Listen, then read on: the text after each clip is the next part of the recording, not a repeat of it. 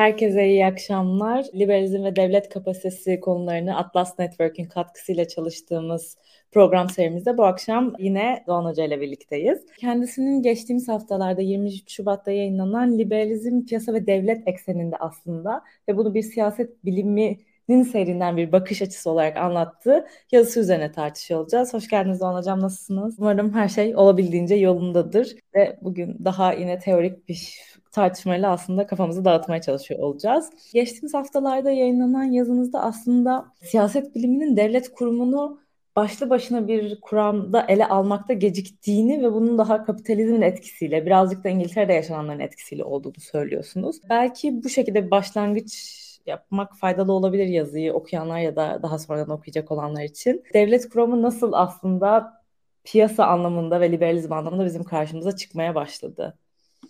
Ya tabii aslında modern öncesi dünyada her şey devletle, devlet otoritesiyle, devlet meşruiyetiyle tanımlı. Daha doğrusu devletin muktedir olduğu ve her türlü doğru ve yanlışı karar veren, muhatap olduğu varsayımı var. Fakat özellikle mesela Karl Marx'ın şeması, zaten sonra Neo-Marksistler vesaire çok eleştirir. Devlet yoktu. Devlet ancak ve ancak burjuvazinin ya da kapitalizmin bir hizmetkarı olarak vardı. Aslında Karl Marx da bunu kendi önceli liberal, ne, li, klasik liberal iktisatçılardan almıştı. Onlarda da devlet yoktu. Ricardo'da, Adam Smith'te. Özellikle Adam Smith'te vardı biraz, Ricardo'da yoktu. Kapitalizm öyle bir yoğunluklu güçle dünyayı dönüştürmektedir ki bundan hem klasik iktisatçılar hem de onlardan esinlenip onları eleştiren Marx için çok büyük devrimci bir güçtü. on dokuzuncu yüzyıl, hatta öncesine itibaren bu ticari devrimler, devrimlerle başlayıp okyanus ötesi ticaretle başlayarak dünyayı devrimci bir şekilde dönüştüren bu ticari ticaret sermayesi ve onun işte feodal doğan yapıları yıkması olarak tarihselleştiriliyor. yirminci yüzyılda aslında devletin ne kadar önemli kurucu bir siyasi güç olduğu biraz da İkinci Dünya Savaşı'ndan sonra teorileştiriliyor. Neden? Çünkü Nazizm, Faşizm devletin gücü eline topladığı zaman ne kadar brutal bir güce sahip olabileceğini gösteriyor. Oysa on dokuzuncu yüzyılda devletlerin böyle bir yoğun kapasitesi yok. Tabii bu biraz da yirminci yüzyılda devletlerin ekonomik alanda çok büyük bir güce sahip olmasından kaynaklanıyor. Bu tabii aslında geçmişe bakışları da şekillendiriyor. Hani tamam, yirminci yüzyılda devlet, hani mesela şey de var, Karl Polanyi yine sosyalist iktisatçı.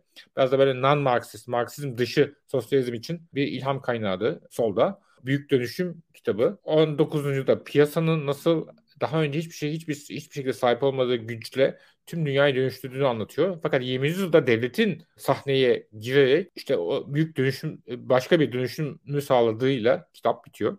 Aslında on dokuzuncu yüzyılda hani Polanyi devleti on dokuzuncu yüzyılda zayıf bir rol atfetse de aslında on dokuzuncu yüzyılda kapitalizmin dahi kurucusunun işte İngiltere devleti olduğuna dair özellikle bin dokuz yüz yetmişlerden sonra bir yazın ortaya çıkıyor.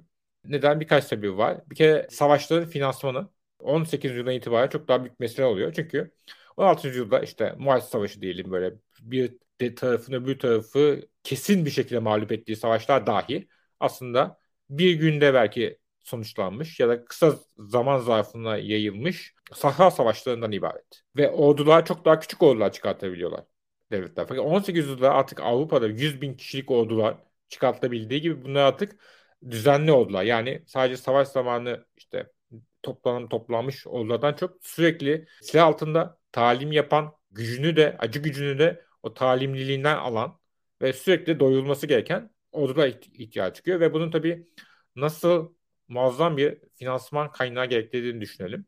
Ve bunda devletin devletin bu güce sahip olması lazım. Sürekli nak- nakdinin olması lazım ki orduları besleyebilsin. Ayrıca nakit ihtiyacı da zaten devletlerde çok fazla yok.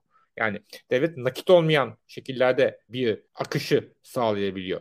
İşte toprak, Osmanlı toprağın bu şekilde değerlendirmesi gibi. Bu finans ve aslında biraz da bu finansmanı sağlayabilmek, yani bu ve bu iki türlü finansmanı sağlayabilir. Bir vergi koyarak, aslında daha keşfedilen bir başka yöntem İngiltere ile başlayarak, borçlanarak. İşte yavaş yavaş bir zenginlik, zengin sınıf ortaya çıktıkça bu insanlarla o zenginliklerini daha da kalıcı hale getirmek, arttırmak için bir takım yatırım araçlarına aldıkları zaman devlet aslında bir yatırım aracı oluyor. Devlet borç alıyor onlardan. Faiziyle belli bir zaman sonra ödemek üzere. Ve devlet devlet bir, bir noktadan sonra aslında bir yandan buradaki kapitali oluşturan güç de haline geliyor aslında bu tarafa para aktararak. Bir de tabii ki aslında güvenlik. Yani okyanus ötesi ticaret var da işte Amerikalar, işte Latin Amerika, gümüş, altın, plantasyonlar, işte J- Jamaika'dan Brezilya'ya kahve plantasyonları, ne bileyim işte şeker kamışı plantasyonları, işte zaten hani ulus ötesi, okyanus ötesi kapitalizmi ortaya çıkan. Fakat bu, bu da okyanusun güvenliği diye bir şey var. İngiltere devletin okyanusa hakim olduğu için aslında bu kapitalizm gelişebiliyor.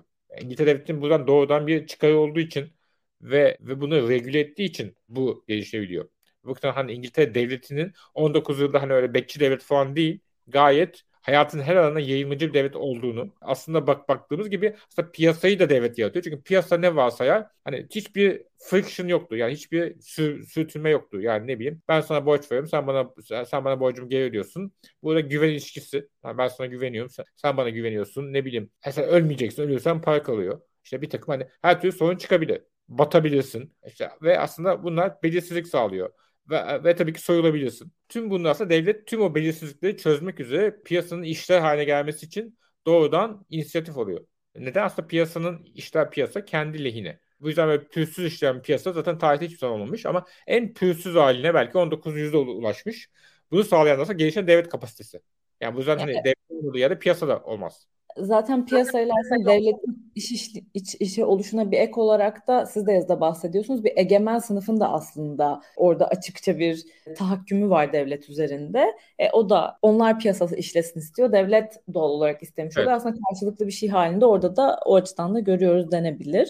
Peki burada şeyden de bahsetmekte. İşte on dokuzuncu yüzyılda bahsettik aslında İngiltere'nin o okyanus ötesi etkileri, nasıl aslında devlet kapasitesinin nasıl işler bir piyasayı orada tetikliyor olduğunu.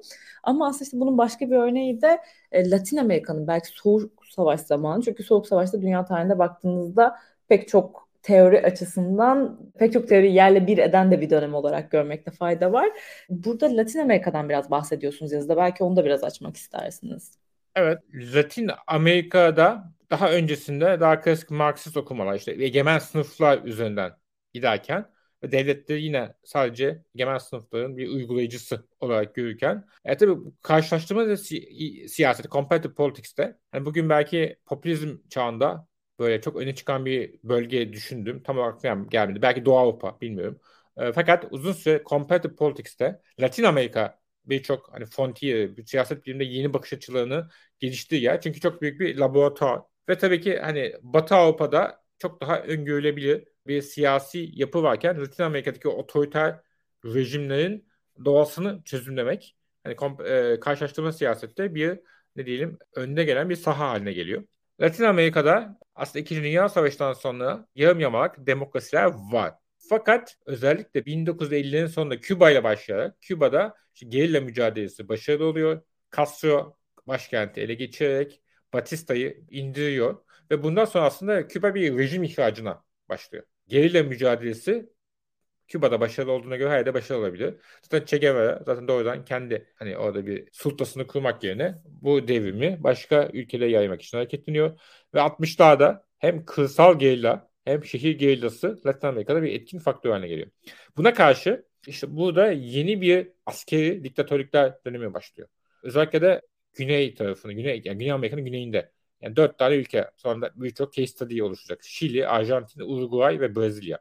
Bunlar ask- askeri rejimler altmışlardan başlayarak şey oluyor. Fakat seksen, seksen yılında hepsinde askeri rejim kurulmuş durumda. Burada siyasetine çok atfet, atıf yapılan bir kitap vardı. O Donald'la Schmidt'i buradaki askeri rejimlerin doğası üzerine ve bir bürokratik vesayet, bürokratik otoriter, otoriter model kurarlar. Bu da, bunlar der ki yani bu rejimler antikomünist ama öyle çok da pro kapitalist değil. Bunlar aslında kendi kendini sürdüren ve burada devlet aklında bir devleti önceleyen ve aslında bir kalkınma modeli öngören. Yani böyle sadece finans programı değil, hakikaten bu bir kalkınma programı olarak bunu tanımlıyorlar. Ve kendi başına bürokratik otoriteryenliği bir şey olarak tanımlıyorlar. Hani bu diyebilirsiniz, bu zaten başka yerde de var. İşte en sonunda Kemalizm de aslında bir bürokratik otoriteryenlik olarak tanımlıyor. Hani bürokrasi merkezi, devlet merkezi bir modernleşme projesi. Meksika Meksika devriminden itibaren bin dokuz yüz ondan itibaren belki benzer bir model öngörülebilir.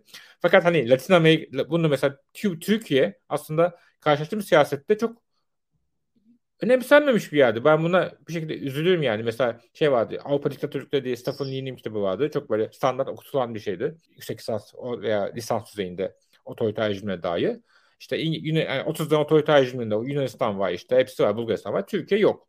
Çünkü Avrupa saymıyorlar Türkiye aslında. Orada bir, bir şey bakış var. Aslında o model hani ve Türkiye'yi Orta Doğu'ya ait görüyorlar. Aslında Orta Doğu modelinden çok mesela Kemalizm aslında bir bin dokuz yüz otuzlardaki Doğu Avrupa'daki otoriterleşmenin bir başka veçesi. Uzantısı gibi aslında. Yansıması aynı, ya da.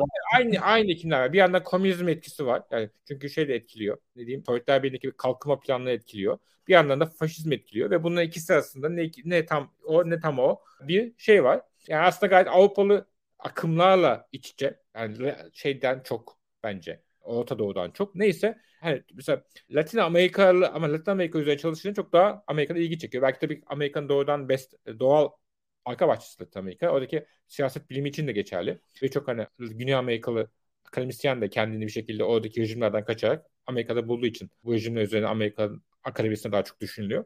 Bir de hani doksan sonrası asıl bu mesele ortaya çıkıyor. Çünkü mesela makale bahsediyor. McDonald's teorisi diye bir şey vardı. Neydi bu? İşte yani McDonald's varsa iki ülkede birbiriyle savaşmaz diye. Evet, McDonald's olan hiçbir ülke savaşmaz. doksana kadar geçerli bir teori. Ne de aslında hangi ülkede bir tek McDonald's olurdu? Kapitalist, yani böyle hani ne diyeyim, ileri kapitalist ülkelerde oluyordu. Çünkü dünyanın birçoğundaki o kalkınmacı otoriter ya da ülkeler bir Amerikan kurumu olan veza bir McDonald's'a teveccüh etmiyordu. McDonald's'a o piyasaya girmeyi düşünmüyordu.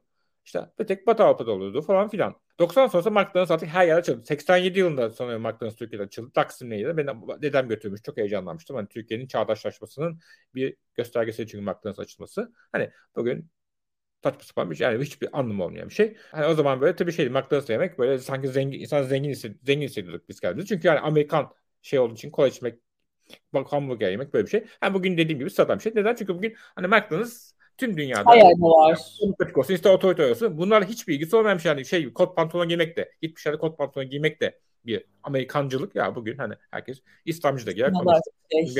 Bu arada şeyi de diyeyim, hani diyorsunuz işte ben ilk Türkiye'de gittiğimde böyle çok çocukken çok heyecanlı bir şeydi. Ya iki binli yıllar, ya ben doksan dörtlüyüm, iki binli yılların ortasında böyle Çin öğrenci değişim programları olur ya. Onlardan Çinli bir öğrenci bizim evimize gelmişti. Kızım McDonald's'a götürdüğümüzde gözleri dolmuştuk. Yani iki binli yılların ortasıdır yani. Ben ortaokuldaydım çünkü aşağı yukarı. O yüzden gerçekten öyleydi ama şu an dediğiniz gibi değil. Yani şey hani şey diyor, çünkü o zaman kadar bir şekilde piyasa ekonomisi, işler piyasa ekonomisi demokratik kapitalist sistemlerle eşgüdüm halindeydi. Yani o yüzden McDonald's'ı öneremedim. Bugün değil. Bugün tüm dünyada bir tür piyasa ekonomisi var. Ama bir tür. Ve hani bu bir şekilde devletlerinde bunu gayet otoriter devletlerde gayet piyasa yönetebildiklerini, bundan maksimum fayda sağlayabildiklerini, kendi devlet otoritelerinin daha da perçinlediklerini gösterebildi. Mesela seksen yılında böyle bir şey öngörülmezdi, denmezdi böyle bir şey. Hani o piyasa zaten tanım gereği özgürleşti. İşte burjuvazi sınıfı güçlenirse devletler daha şey yapılıyor. Yani bu doksanlarda, ben doksanların sonunda siyaset bilimi alırken de bu tartışılıyordu ama standart bir öğretiydi bu. Hani nerede piyasa, gerçek bir piyasa olsa, nerede gerçek bir burjuvası olursa bu otomatikman devletin gücünü fenler. Ha, bu yanlış değil ama doğru da değil. Türkiye örneğinde bunu görüyoruz. Hani var ya mesela bu bugün de hani işte TÜSİAD sermayesi, TÜSİAD sermayesinin bir gücünün olmadığını görüyoruz. Hani biraz mama mama aldıkça işlerin gö- şey yapıyor. Memnun değiller. Onlar da memnun değiller. Böyle çok bayıldıklarını zannetmiyor. Ama bunun orta yolda buluşmanın bir şekilde tatmin edildikçe tatmin etmenin aracı. Hani böyle çünkü dediğim gibi daha standart siyaset bilim teorisinde hani piyasaya devlet arasındaki doğal bir çatışma alanı bugün olmadığını görüyoruz. Aslında evet, o doksanlar sonrası bu teorinin artık realistler olmadığını gördük. Peki ya bir de şey var aslında, hani bu teori çöktü diyoruz ama diğer taraftan doksan yani doksanlarda bu demokrasi otoriter rejimler arasında çok büyük bir ayrım vardı. Evet. Ya doksanlardan bugüne geldiğimizde durum aslında bir ortaya bir melezlik ortaya çıkmaya başlıyor aslında. Hani günümüzde de bence bakınca o ayrım çok net değil. Hiçbir dev yani hiçbir devlet diye bu yanlış bir ifade olur ama baktığınızda pek çok devlette de otoriter ve kapasitenin çok çok üste çıktığı dönemler ve konular olurken evet, bazen de hani o otoriterliği görmediğimiz rejimler de olabiliyor. Bu doksanlardan sonra sizce nasıl işledi? Evet. Böyle şey demokrasi endeksi vardı. Demok hani böyle bir A ya da bir ya da sıfır. Demokrasi olan ülkeler, olmayan ülkeler. Böyle mesela seksenlerde bu böyle emin değilim rakamdan. Dünya nüfusunda böyle yüzde kırkı falan galiba demokratik ülkelerde yaşıyor. diye bir endeks var. Bu sonra doksanların başıyla beraber seksenlerin sonu doksanların başında altmışa kadar çıkıyor. Hani elli beş altmışa kadar çıkıyor. Ve hani bugün deyince demokratik bir ülkede mi yaşıyorsun, yaşamıyor musun? Türkiye örneğinde, Macaristan örneğinde, çok fazla ülkede, Filipin örneğinde belirsiz. Hani o zaman belirli hani e tabii o zaman şey diyor, sıkıntılı demokrasi deniyordu. Hani sıkıntı lafını ben hani gençliğinden kullandım. Ya tabii ki öğrenmiyor. Konso- non-consolidated demokrasi deniyordu. Yani konsolide olmamış demokrasi. Ya da konservatif demokrasi diye bir şey vardı. Yani muhafazakar demokrasi ama şu anda da düşünülecek kadar saçma bir tabir. Yani bütün, bütün isimlendirmeler vardı ama bunlar şey hani, hani bir demokrasi var, bir demokrasi dışı var, bir de böyle tam demokrasi olamamış demokrasiler var gibi bir kategori vardı. Hani Türkiye'de belki buna sokuluyordu. Tam demokrasi olamamış, zayıf demokrasi ama demokrasi tarafında. Fakat doksanlarda aslında hani demokrasinin yükselişi önlenemeyen bir trendi vardı. iki bin onlarla beraber, iki binlerin belki iki bin sekizden itibaren İşte bu melez kategoriyle ortaya çıktı. Bunu zaten hani kullanılan tabirle hibrit rejimler, semi-otoriteryen rejimler diyorlar hani. Ya da en yaygını kompet- şu an çok olan kompetitif otoriter kompetitif otoriteryenizm, rekabetçi otoriterlik. Bu böyle yani Türkiye Türkiye'de için... en fazla buna en çok tartışında benim gördüğüm günlük hayatta buna sokmaya çalışıyor. Teknik olarak tam doğru mu ben emin değilim. Ama işte hani seçim var, partiler var ama tam aslında o seçim işlemiyor gibi günümüz için konuşuyorum tabii. Evet. Düşünülüyor ama emin değilim teknik olarak tam doğru mu? Evet, yani bu biraz Türkçe çevrilince de mesela bu mesela çok siyaset bilimciler çok kullanıyor bunu. Çünkü kullanılması gereken tabir ama böyle hani bunu yap, siyaset bilimleri literatürü yabancı olan için de böyle bu ne biçim tabir falan gibi anlamıyorlar. Bazı bazı anlamadıkları için de küfrettiklerini görüyorum. Yani anlamıyorlar çünkü tabiri yani. Çünkü Türkçe'de iyi duymuyor. Hani muhtemelen İngilizce aslında iyi duymuyor. Yani çünkü bunlar terim bunlar. Hani günlük hayatı terimler zaten tanım gereği günlük hayatın dışından üretilir. Bir yerden sonra günlük hayata girdikçe artık ne kadar normal gelirse. Bilgisayar düşün saçma sapan bir kelime. Ama bugün bilgisayar kelimesinin ne kadar garip bir kelime olduğunu düşünmüyoruz hani. Hani tutmuş çünkü oturmuş günlük hayatın parçası olmuş. Oysa ilk başta bir teknik tanım. Donanım ya da yazılım da böyle hani. Hani düşünceye bayağı zor, zorlamışlar ama bugün gayet başarılı Türkçeleştirilmiş kelimeler. Neyse. Hani dediğim gibi kompetitif otoriteryen deyince burada da şey var mesela. Azerbaycan ne bileyim bunlar, bunlar tamamen buradaki seçimler tamamen göstermelik. Türkiye'de öyle değil. Macaristan'da böyle değil. Ama dediğim gibi çok büyük iktidar tarafı çok büyük avantajı avantajları var. Ve mesela Macaristan'da işte tekrar kazandı. Hani kazandı derken insana oy verdiği için kazandı. Ama hani bu biraz seçimi sattım haline girdiğinde aslında kaybedeceği beklentisi giderek işte Rusya Savaşı gibi sebeplerle zaten öbür tarafa geçmişti. Ve Macaristan'da nasıl bir iktisadi yapı var? Aslında Türkiye'ye aşırı benziyor. Çünkü Orban da aslında hemen hemen yere çökmüş. Basın, televizyonlar ve çok fazla kişi Orban'ın doğrudan yakın çevresinden, hani close circle'ından yani bayağı böyle bir kloni kapitalizm. Ve bunlar bir Avrupa ülkesi, Avrupa Birliği ülkesinde oluyor. Mesela bu da şöyle bir şey var. Türkiye'de hani Avrupa Birliği süreci gerçekten Türkiye'nin en yakın olduğu zamanlar işte iki bin beş iki bin altı falan. Yani o hakikaten demokrasinin güvencesi fikriydi. Yani hani Avrupa Birliği'ne girse girici girdiğim zaman artık o demokrasiden şey yaptan korkmanız gerek kalmayacak da yani Macaristan var yani. Düşün, düşünüyorum. Çünkü Avrupa Birliği'ne girseydi demek hiçbir şey fark etmeyecekti. Düşününce çünkü Avrupa Birliği aslında çok büyük ve iddialı ve aslında doksanlarda çok başarılı giden bir demokratik, demokratikleşme projesiydi. Demokratikleşme ve aslında kapitalistleşme ama böyle liberal demokrat kapitalistleşme. Yani şu anda Macaristan, Polonya hatta Romanya, Bulgaristan yani demek bir irade olmayınca Avrupa Birliği'nde bir irade olmayınca artık evet artık yani belki de en başlardaki gücü de yani gücünü burada tırnak içinde kullanıyorum tabii. Gücü, o kontrol etme ya da belli bir sistematik belli bir ideolojiye paralelleştirme evet. Kapasitesi kalmadı belki de bir devlet üstü kurum olarak evet. O yüzden yani belki de evet. Hem demokrasinin hem liberal demokrasinin hem de işler piyasa ekonomisinin yukarıdan bir irade gerektirdiği yani böyle piyasa dışı bir irade gerektirdiğini gösteriyor bize. Yani burada şey de belki konuşmak lazım. Yazıda da değiniyorsunuz. Ya özellikle Türkiye'deki tartışmalara bakıldığında benim gördüğüm işte bir taraf devlet içi olmasın. Zaten bu yayınlarda onu da bu seride çok değinmeye çalıştık aslında. Bir taraf devlet içi olmasıncı diğer tarafta piyasayı başlı başına canavar gibi görüyor. Yazıda da diyorsunuz başlı başına aslında piyasa illa canavarlaşan işte kötücül bir şey değil yani tek başına bir şey de değil piyasa. Belki onu konuşmak lazım ya piyasanın burada piyasa hiç olmasaydı devlet kendi kendine özgürleştirici bir şey yapar mıydı? Yani emin değilim. Yani piyasa bir aktör değil zaten. Piyasa bir mekanizma. Mekanizma aktörlerini konuşabiliriz. Mesela aktörler nedir? Mesela işte Türkiye'de şey meselesi geliyor. TÜSİAD'çılar. Hani bunlar melek dediği şeytan da değil. Hani bunlar kendi bir bireysel çıkarlar ve grup çıkarları vardı. Ya da işte Marksist terminolojide sınıf çıkarları vardı. Hani mesela çoğunda aslında öyle mesela sınıfsal çıkar da yok. Bireysel olarak işte bir ne bileyim işte biraz teşviki verince bir sektöre o da aslında kime vereceği belli olunca hani insanların öyle çok da başka kaygıları olmadan sistemler döndürülüyor. döndürülüyor. Hani bu bir mesela böyle bir patronlar iradesinin dahi hani el, elbette tabii ki var, yani hiç yok demem ama hani o bile ne kadar kısıtlı, ne kadar kolay bireysel bazda yönetilebileceğini gösteriyor. Hani Türkiye'de mesela hani tabii aslında buradaki temel sıkıntı Türkiye gibi ülkelerde ama hani böyle en işlerde piyasa ekonomide dahi pürüzsüz değil. Kimin zengin olacağını devlet karar veriyor neredeyse. Tam öyle değil. Çünkü bazı konularda devlet aşan şey var tabii ki. Hani doğrudan hakikaten belli yeteneklerinin donanımlı olması gerekiyor elbette. Ama hakikaten çok bir, bir para gücünün bir taraftan bir tarafa bu kadar kolay aktarılması. Yani bin dokuz yüz seksenler doksanlar dünyasında da yabancıydı. Mesela özelleştirmeler işte aslında yine bir güvenceydi. Devlet ortadan çıkacaktı. De, de, özelleştirmeden sonra aslında devletin doğrudan ürettiği ya da aktif olduğu yerde de regüle etme gücü regüle etmeni sınırlandı. Fakat aslında regüle etmek de arkanda kanun gücü olduğu için, yasal dayatma gücünün olduğu için hani daha da kolay aslında bir aktarma mekanizmasının oldu. Yani Sümer Bank, evet Sümer Bank'a sahip olsaydı daha zordu bu kadar para transferi yapması.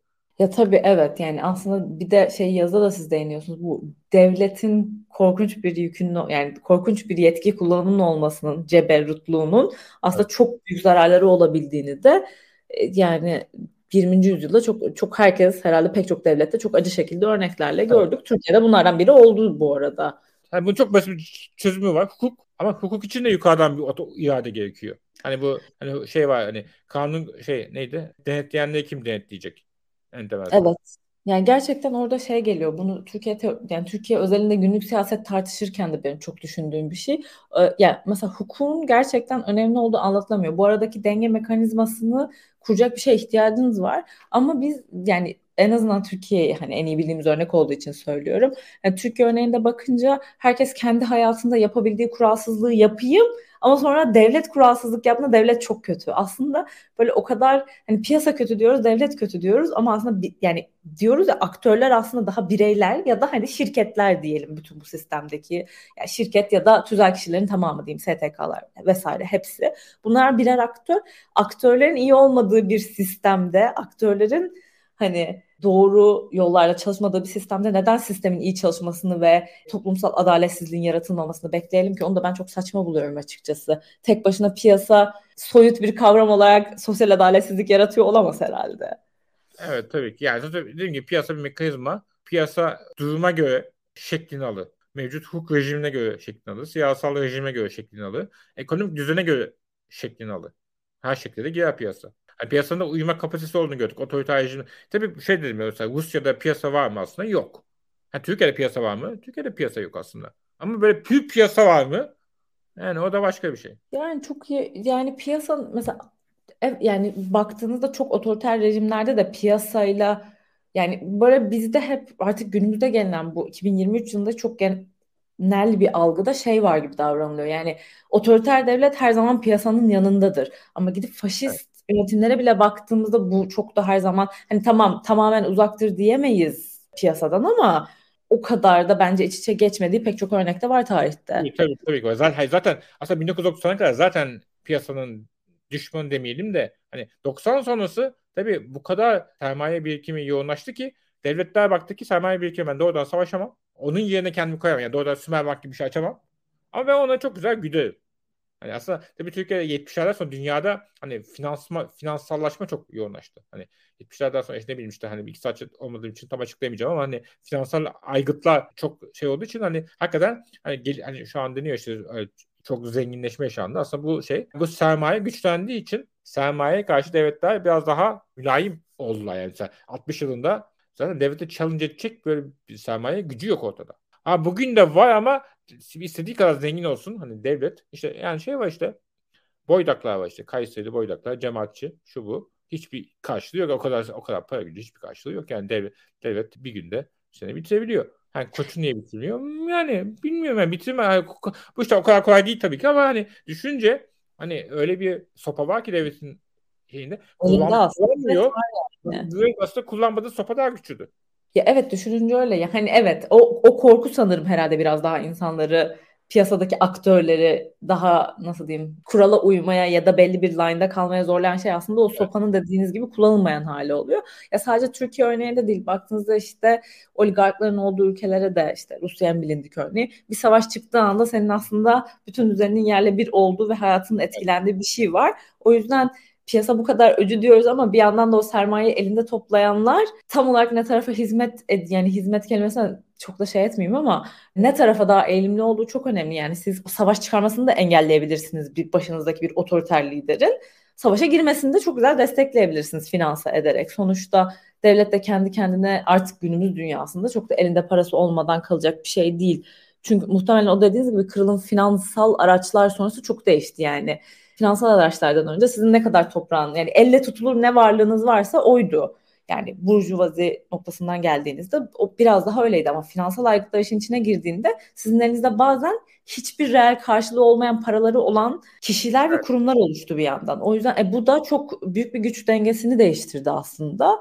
Yani biraz önce dediğimiz bu şey noktası bence önemli. Piyasa kendi kendine ya da sadece piyasanın oluşu, kapitalizmin oluşu, sosyal adaleti ortadan kaldırmaz. Yani hani Almanya, Almanya'da piyasa yok mu mesela? Evet. Var. Ama sosyal adaletsizlik pek çok piyasanın doğru düzgün işlemediği ülkelere göre bile çok daha seyredenebilir. O yüzden belki de bu iki tarafın da canavarlaştırmasından uzak durmanın gerektiği. Sermayenin çoğunun sosyal adaletsizlik sağlaması. Fakat ceberutluk sosyal adaletsizlikten başka bir şey. Doğrudan güç kullanması. Bu hani işte işler piyasa ekonomisinde değil, devletin pi- piyasayı aslında kendi keyfine göre manipüle etme gücüne sahip olduğu hibrit rejimlerde geçerli. Yani piyasa sermayenin sosyal adaletsizlik üretmesi bizim konuştuğumuz şu anki meselenin dışında bir şey aslında. Hani zaten sermaye sadece sosyal adaletsizlikte öte olarak bir takım baskıcı şeylere alet ol- olması meselesi. İşte Türkiye gibi, Rusya gibi, Macaristan gibi ve aslında çok ülkede, Latin Amerika'daki ülkelerde olduğu gibi. Neoliberalizm çok kullanılan bir şey. Neoliberalizm farklı şekilde. Aslında neoliberalizm diyen herkes farklı bir neoliberalizm tanımlıyor. Tam olarak ben de bunu anlamaya çalışıyorum. Çünkü aslında kullanan da farkında mı bilmiyorum. Çünkü neoliberalizmin, bu arada ben neoliberalizmin tam olarak ne zaman kullanıldığını anlamaya çalıştım. Ben Şili gibi düşündüm. Tam emin olamadım. Farklı şeyler de buldum ama en çok Şili akla geliyor. Çünkü Şili zaten zaten piyasayı yukarıdan döverek kurma projesi. Neoliberalizm böyle tanımlıyorsa zaten neoliberalizm piyasanın dışında bir tanımdı. Bir de neoliberalizm evet. Tamamen devletin hukuk, hiçbir şeyin olmadı. Sadece sermayenin tam egemenliği oldu. Yani hani her şeyin piyasalaştığı, metalaştığı bir şey olarak tanımlanıyor. O zaman Şili'deki neoliberalizm değil. Yani iki neoliberalizmin zıt. Bir piyasanın tam hani hayatın her alanına bir şekilde sızması. Piyasalaşması evet. Okey bu tanımı alır ve bu da neoliberalizmi eleştirebilirim. Şili'deki tanımsa zaten o hani birçok liberalizm zaten o liberalizm de değil. Neoliberalizm değil, neoliberalizm de değil. Ama ikisi birbirinin tam zıttı tanım aslında. Genelde hani Türkiye'deki aslında Şili modelinin daha beğen. Mesela ben Şili'de gerçekten komp- gerçekten kapitalizm kuruyorlar bu adam. Piyoşeler falan o Chicago Boys gerçekten bunu kuruyor ama döve döve kuruyor. Devletin tamamı. Türkiye'de sözü kestim pardon hani bitireyim diye. Yani Türkiye'de hani bir işler kapitalizmi döve döve otoriter şekilde kurma projesi yok şu an. Türkiye'de hani bildiğimiz bu kadar kronik kapitalizm olarak ben tanımlarım yani. Yani Türkiye'de hani Şili'deki örnekte Türkiye'deki örnek ilgisiz örnekler. Evet, Şili doğru söylüyor. Yani ben de böyle düşünüyorum daha doğrusu. Çünkü Şili'de baktığınızda aslında yani tamamen amaç iyi bir kapitalizm kuralım ve inanılmaz kapitalist bir ülkede yaşayalım, piyasa deli gibi işlesin. Ya bizdeki bana biraz daha şey gibi geliyor. Dev, yani orada devlet kull- gücü kullanımı var onu yaratmak için ama bizdeki devlet gücü kullanımı biraz daha aslında işlet silemeyen ve aslında devletin elini çekmediği için kendi kendine işlemediği, kurumsallaşmayan yapıların yarattığı akut problemlere devletin gücüyle, daha otoriter bir güçle hani anlık çözümler üretmeye döndü. En azından güncel ee, olur. Şey mesela Türkiye'de Şili modelini on iki Eylül sonrasına benziyor. İşte yirmi dört Ocak kararları alıyor. Bu da bunun uygulanması için fakat ciddi bir e, işte sendikal şöyle birçok muhalefet olanakları var. Anayasal güvence altında. yirmi dört Ocak kararları işte bir yıl hani uygulanması mesele oluyor. Darbe geldikten sonra zaten işte sendikalar kapatılıyor vesaire. O iklim bu geçişi kolaylaştırıyor. E, Şili'de de aslında devlet nasıl bunu şey sağlıyor? Hani bir takım toplumsal muhalefeti engelleyecek şekilde. Hani mesela İşte sendikalar, grevleri vesaire. Hani bunun örneğini Türkiye'de şu anda işte K Y K yayınlanıyor, grev yasaklanıyor. Ama buradaki amaç aslında şey değil. Sermaye sınıfının için bir işler kapitalizm üretmek değil. Hani o da, o da çünkü şey, çünkü bu adamın bu adamın iliğini sıkacak oradaki kapitalizm. Onun karşısında fakat o iliğiniz, adam iliğini sıkılması istemiyor. Hoşlanmıyor bundan. O zaman sen işçinin iliğini sık. Oradaki parayı da ben kapayım gibi böyle tamamen gündelik bir takım pratikler bütünü. Hani Şili'deki tanım hani hakikaten sermayeye bir ne diyelim mütem, mütemayil teveccüh gösteren bir şey var. Mesela ben de böyle diyorum da yani Şili bana işte kaç on bin mil mi on beş bin mil mi ne kadar uzaksa hani buradan bir akran kesiyorum sanki çok Şili biliyormuşum gibi ama herkes zaten böyle konuşuyor. Yoksa hani birçok detayı da muhtemelen farklıdır. Hani var ya işte herkes her tüm dünyayı biliyor. Hani işte okuduklarım kadarıyla böyle tanımlıyor. Bu çok çünkü dediğim çok teorik bir tanım. Pratiğine baktığında sonra o kadar çok farklılaşma çıkıyor ki. Mesela en basiti on iki Eylül Özal özdeşleşmesi var. Özal kovuluyor. Özal tabii Banker, Banker Kastelli vesaireden dolayı aslında oradaki gümbüt kopuyor. Ama sonuna kadar Özal'la evren arasında gerginlik var. En sonunda onun yerine kim? Aslan Başar Kafaoğlu geliyor. O da tam old school devletçi bir şey, bürokrat. Maliye bürokratı. E, ve askerlerin kafasına daha uygun. Asker aslında ne yapacaklarını bilmiyorlar mesela. İki tarafa da gidiyorlar. Mesela böyle çünkü çok da bir şey okuma vardı orada. Hani sinsi planlı bir işte on iki Eylül, yirmi dört Şubat uyguladı. Sonra Özal geldi. Hani aslında hani Özal'ın ekonomiden sorumlu başbakan yardımcılığı kovulmasıyla bitiyor. Istifa etmesiyle, e, istifa etmesiyle bitiyor. Dediğim gibi Banker Kastelli falan bağlanabilir ama hani o hakikaten Özal'la şey anlaşamıyor. Özal'ı zaten getirme sebepleri tüm o şeyleri tasfiye ediyorlar. Adalet Partisi'nin siyaset sınıfını tasfiye ediyorlar. O sırada bürokrat Özal. Hani bu en azından siyaseten onların dışında olduğu için orada bir şey figürü görüyorlar. Hani geçiş figürü. Hani bunun için söylüyorum hani konumuz, konumuz o değil gibi gel, konumuz o değil ama hani böyle çok sistematik işte piyasayla devlet arasında neoliberal bir ittifak falan hani yani işte tek tek case'lere baktığımızda aslında tabii hiçbir teoriyi doğ- doğrulamaz zaten. Yani sadece bir örnek değil. Hani böyle herkes mış gibi konuşuyor ya çok biliyormuş gibi. Hani ben çok bildiğimden konuşmuyorum ama hani sadece hani detaya baktığımızda hani böyle çok sistematik teorik okumalar aslında çok daha çetrefilli mevzuları böyle tek bir potaya sokuyor. Neoliberalizm böyle bir tanım. İşte Korn, geçen de vardı Twitter'da dönüyor işte. Kolonitik kapitalizmle neoliberalizmle birbirini zıtlamak zıtla hani böyle birbirinin tamamen tezatı şeyler de değil. Hani böyle iç içe geçmiş o total pratikler. Hani içinde piyasada var, devlet de var ve bunların nasıl beraber güdüleceğine dair bir takım otoriter pratikler. Evet aslında böyle yazıda da söylüyorsunuz. Bu neoliberalizm formülasyonu da biraz daha o döneme kadar mevcut olan ön kabulleri tersine çevirmek için yapılmış bir şey gibi yani. Piyasanın tanımı gereği toplumsal muhalefetten korunabilmesi için otoriter bir gardiyan devlet lazım gibi. Evet. Hani evet piyasa çok iyi işlesin ama yine de işte bir yandan da toplumsal muhalefet gelmesin piyasaya değil hani piyasayı koruyan bir şeymiş gibi formüle ediliyor ama hani o zaman Türkiye case'inde bunun kullanılması ne kadar doğru? Yanlış oluyor ama işte dediğiniz gibi diğer işte böyle tamamen bunu build etmek isteyen bazı sistemler için mantıklı olabilir. Devletin tamamen liberalizm kavramındaki tanımını bambaşka ve böyle şeytani bir şeye çeviriyor aslında neoliberalizm. Evet. Genel kullanılan tanımı diyeyim. Dediğiniz gibi çok farklı anlamlarda kullanan çok kişi var ama kim ne kadar bilerek ve ne kadar isteyerek şey kullanıyor o da tartışılır ama yani... Ama sonuç olarak yani biraz daha hani böyle en son bağlarken geldiğimiz noktada piyasayı, liberalizmi, libertaryenizmi bunları ele alırken biraz daha toplumun herhalde özgürlük, refahı bunlar bağlamında dikkate alıyor olmak ve hani belki de akademik olarak incelerken de daha bunlara odaklanmak gerek. Evet yani akademik incelemesi bir tarafa bu da hani bizim merkeze alacağımız hani bir aksiyon var birçok liberal için piyasa özgürlükçüdür. İlla öyle değil, not necessarily. Ama bu da her hal ve şartta liberalin ya da liberal olmayan herhangi birinin öncelemesi gereken özgürlük meselesi. Özgürlükle piyasa uyuşuyorsa güzel. Uyuşmuyorsa da yani böyle tek tek uyuşuyor uyuşmuyor da değil böyle çentik atıyorsun gibi değil ama buradaki temel mesele özgürlük meselesi. Hani özgürlük nedir diye şey yapılabilir. Ama bence özgürlük ne olduğu belli yani böyle insanlar biraz da özgürlüğü bulanıklaştırmak için böyle ama o özgürlüğe girer mi falan filan gibi şey sokuyorlar. Özgürlüğü ne oldu bence belli yani. Hani tamam akademik düzeyde, felsefi düzeyde tartışılır, tartışması lazım ama hani gündelik siyasal hayatta da aslında çok da tartışmaya açık bir şey değil özgürlüğü ne oldu. Evet doğru yani buradaki diğer herhalde önemli noktada devletin elindeki araçları bu. Yani askeri araçlardan tutun, asker polis fark etmez yani hani daha şey diyeyim, silahlı güçlerinden tutun, hukuk işte yürütme gücü falan bütün bunların aslında bunların bir dengede tutacak şekilde yürütüyor olması en temel kaygımız olması gerekiyor diye düşünüyorum ben. Mesela ifade özgürlüğü çok net ne olduğu belli olan bir şey. Bunun tanımı, yani tartışması bir abes.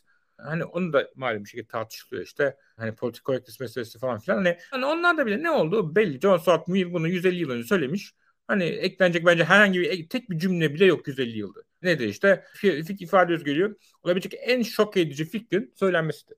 Sadece yani, sadece şiddeti içermemeli ve bir grubu düşman göstermemeli. O kadar. Bu da bunda ne olduğu belli. Evet, yani aslında şiddeti, şiddete teşvik ve bir grubu düşman, evet. düşman gösterme ne olduğu da çok net. Yani hani evet. bu da mesela bunun da limitleri böyle çok anlaşılmazmış, çok evet. ne denir muallak bir şeymiş gibi tartışılıyor evet. olması da ben yani bu iyi niyetli değil aslında baktığınızda. Evet. O zaman yani bugün bana söylenen herhangi bir şeyden ben dağları daştı ya yani bunu ait olduğum herhangi bir gruba yormam saçma geliyor bana aslında yani bir yandan ama tabii bunlar herhalde pek çok yer için hala işte diyoruz ki on dokuzuncu yüzyıldan başladık. iki bin yirmi üçte bile maalesef açı, aşılabilmiş şeyler değil. Bu temel özgürlüklerin sağlanmadığı bir şeyde ne piyasanın ne de işte devlet kurumlarının doğru işlemesi çok da mümkün değil. Hep böyle bazen tartışmalarda geliyor yani hukuk o kadar önemli mi? Hukuk olmayan yere yatırım gelir mi gelmez mi?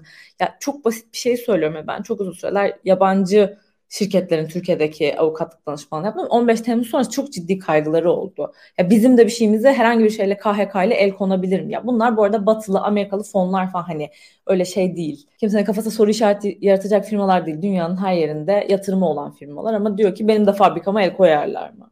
Haklı yani haklı. Ne, ne denebilir ki? O yüzden aslında önemli bütün hem piyasa hem devletin işlemesi açısından. Yani umarım böyle bir dünyayı görebiliriz. Kapatmadan önce sizin eklemek istediğiniz başka bir şey var mı hocam son olarak? Herhalde. Hani inşallah yazıya okumayanlar bakarsa. Evet. Güzel ve kapsamlı bir yazıydı ve hani okuması da akademisyen olmayan yani hani bu alanda çalışmayan insanlar için de bence rahat bir yazıydı. Daktilo bin dokuz yüz seksen dört sitesinden de okumak isteyenler ulaşabilir. Dinleyenlere de çok teşekkür ediyoruz. Hocam size de çok teşekkür ediyorum. İyi akşamlar diliyorum herkese. Diliyorum sana ve dinleyicilere. Thank you.